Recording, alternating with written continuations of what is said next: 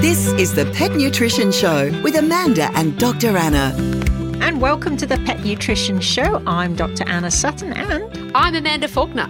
And together we're talking nutrition, sustainable pet food, and food hacks you can do at home when foods are being described as biologically appropriate, they're claiming to be a more natural, uncooked, or minimally processed type of food, which tends to then correlate with those foods being more closely matched to a dog's ancestral wild type diet. But I think sometimes people forget that we're not necessarily feeding a wolf and disregard the 15,000 years of evolution which has taken place. And those styles of diet can work really well for some dogs, but aren't necessarily the be all and end all.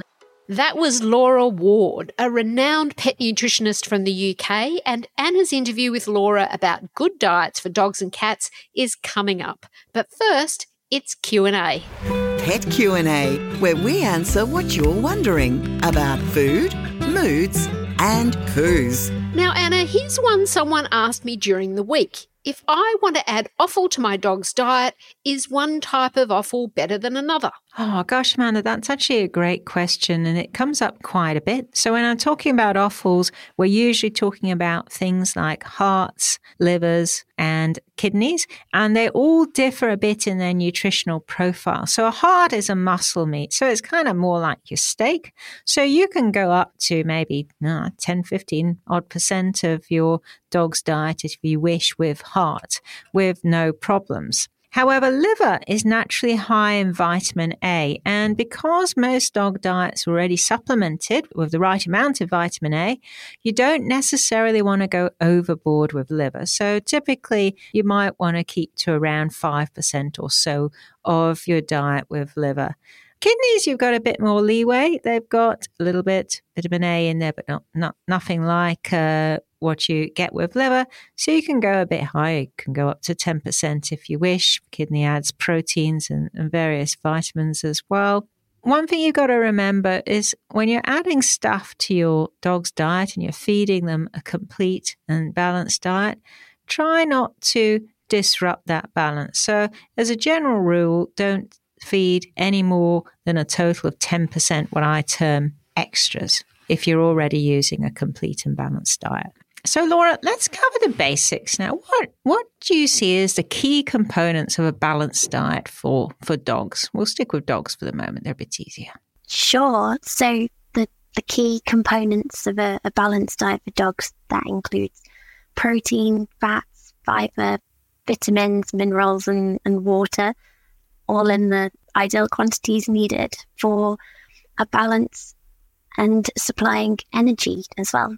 And with those, so it sounds a bit like us, really. So starting with protein, what what do you think are the best sources of proteins for dogs? So the sources of protein which are preferable are the ones which supply the right balance of amino acids. So usually this includes meat and eggs, but also there are some good sources of protein from vegetables, yeasts, insects, even. So it's quite a, a wide variety that can be used. Quite a smorgasbord, I guess. Actually, you mentioned there the vegetable proteins. We're hearing more and more about plant based proteins. So, how do you see that they compare, or how do they compare against meat based proteins in general for pets? Uh, vegetable based proteins and plant based proteins they might not have the complete suite of amino acids that a dog might need, but often in combination, they, they can still form the complete ideal protein source. So they're, they're still a, a great option for supplying protein for dogs. It can require very careful balance, but so does a diet containing meat protein sources. Essentially, they're another option that can still provide all the, the amino acid and protein requirements that, that dogs need. Now, what about carbohydrates? You know, we hear a lot about low carb, high carb, no carb, slow carb. Yeah, carbohydrates aren't an essential nutrient, but they are really useful for supplying energy. And so for situations where dogs and cats have a particularly high energy requirement, such as pregnancy, lactation, that kind of thing, they can become conditionally an essential part of the diet to supply those increased energy requirements. The types of carbohydrates that you tend to see in pet food do vary. So, from traditional cereals to rice and grain free options like potatoes and um, pumpkin, those kind of vegetable choices, and the no carb, low carb diet options, they're still good choices in, a, in a lot of a lot of situations. It really depends upon the individual animal and its lifestyle and energy requirements. And where there are no carbohydrates in the diet, that energy all has to be supplied through the fats and protein.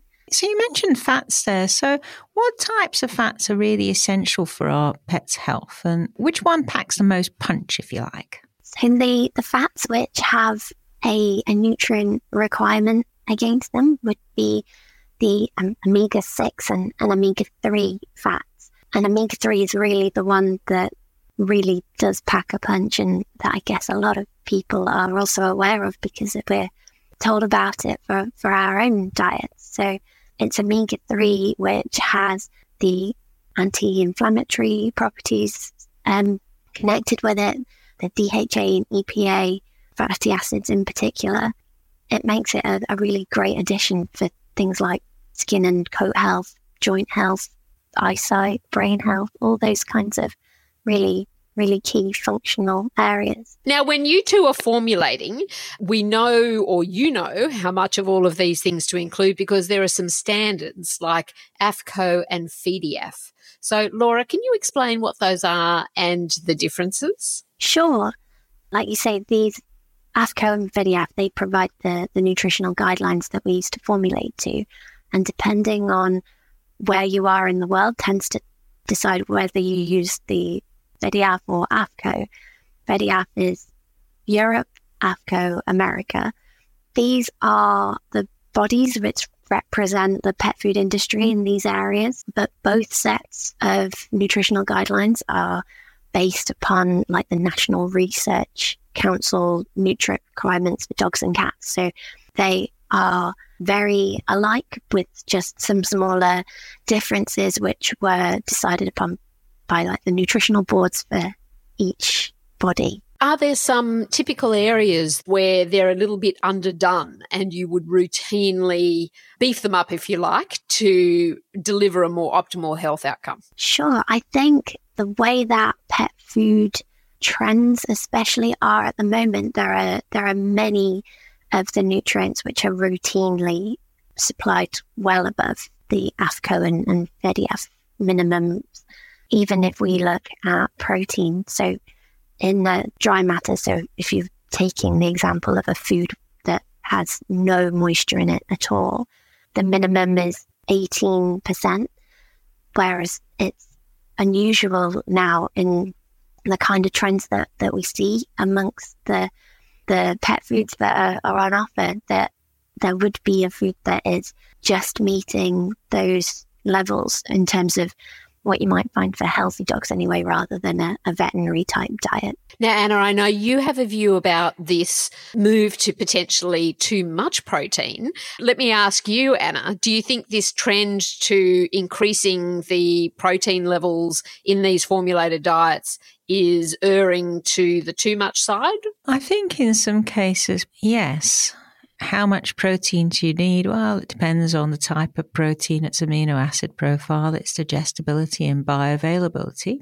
When we look at some of the diets coming over from developing nations and we're approaching 35, 38, 40, 45% protein dry matter basis on a dry pet food, you've got to say, is that really necessarily for the animal and is it in their best interest? And I think when it's starting to approach those upper levels, then we start to question, well, can it all be utilized? And if it can't, what happens to it? And that tends to put stress on the kidneys, but also on the the additional protein that's not utilized can get fermented in different parts of the gut and that can lead to dysbiosis. So there's some negatives as well. Now, just a caveat on that, a lot of the high-end wet diets are actually around typically 35 40% protein, a dry matter basis. They just don't look that way because they've got a truckload of moisture in them. Just remember that when comparing diets. But I think it's once we get up to those high levels, it's probably a bit wasteful. And Laura, what about you? What do you think? Yeah, I'm inclined to agree. I think that there there does come a point where there is a lot more protein in a diet than that is required.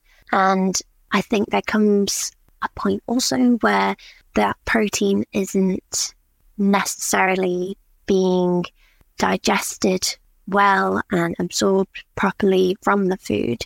I used to see quite regularly that the high protein foods dogs would not be digesting and have such a good digestion and situation as they would on a, a lower protein diet. There seems to be a point where it just becomes a little bit rich, even even before you consider the what happens to that that excess, and also in terms of a climate and sustainability perspective, there's the extra nitrogen excretion, which isn't ideal, should be should be avoided from that side of things as well.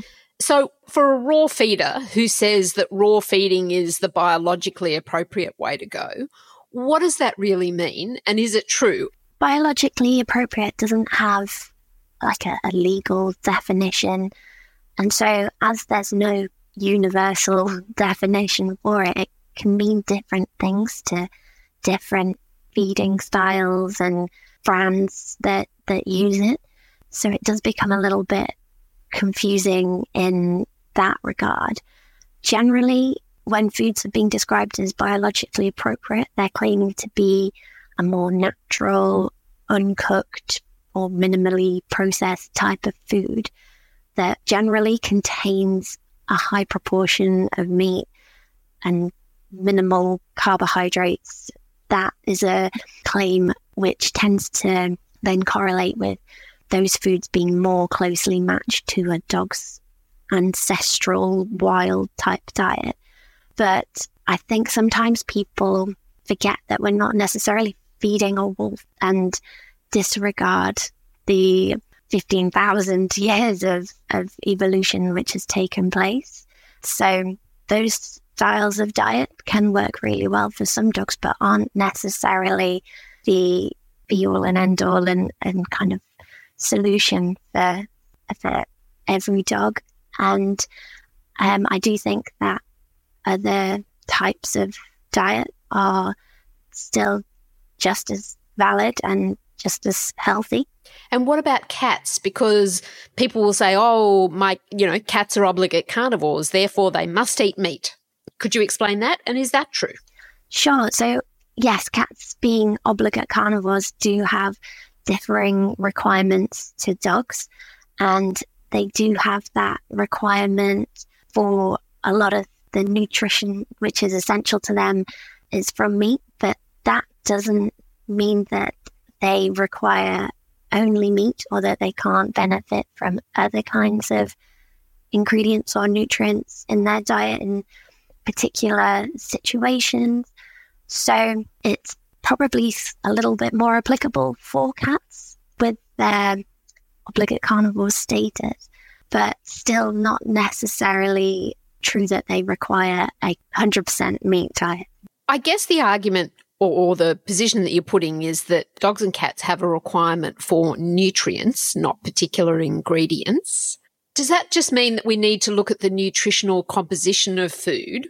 Yeah, so they have a requirement like people and I guess any, any other animal that their body requires nutrients rather than food. So their, for instance, requirement for amino acids might be met through meat, but that doesn't mean that they necessarily have a requirement for meat, but for that the nutrients which it supplies. So there are options where those nutrients can be provided through other ingredients. And in terms of, of a food matrix, my understanding of that is that ingredients interconnect and interact with each other. And they combine to supply nutritional requirements. And so there's a, a complex balance between the ingredients included and how each affects those different requirements. Um, so some ingredient combinations will complement each other, others will inhibit. So, on that note, then, Laura, we've talked a bit about digestibility and just mentioned availability there. So, what does it really mean then when a diet claims to be highly digestible? And what is this digestibility and bioavailability? And why does it really matter to us, or to our dogs rather, and cats? When a diet claims to be highly digestible, they usually mean that the nutrients in the food are available to the pet once digested.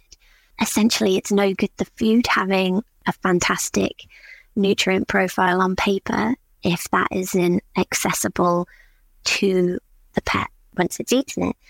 An example is leather contains protein, but if you eat leather, that isn't an accessible means of, of getting protein through your diet. So, digestibility, that's the quantity of a foodstuff which is absorbed into the body from the di- digestive tract.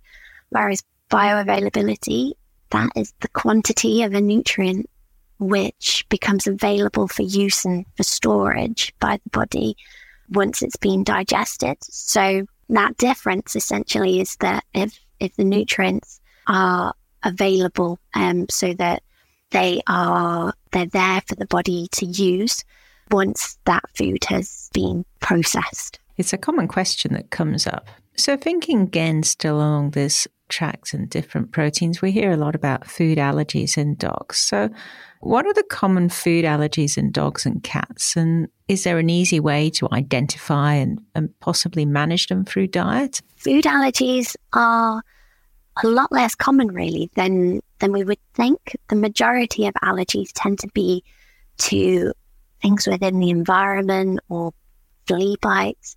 Sensitivities and allergies to food are still there. I guess the most common ingredients which dogs and cats are sensitive to would include beef, chicken, pork, dairy, eggs, wheat, and soya.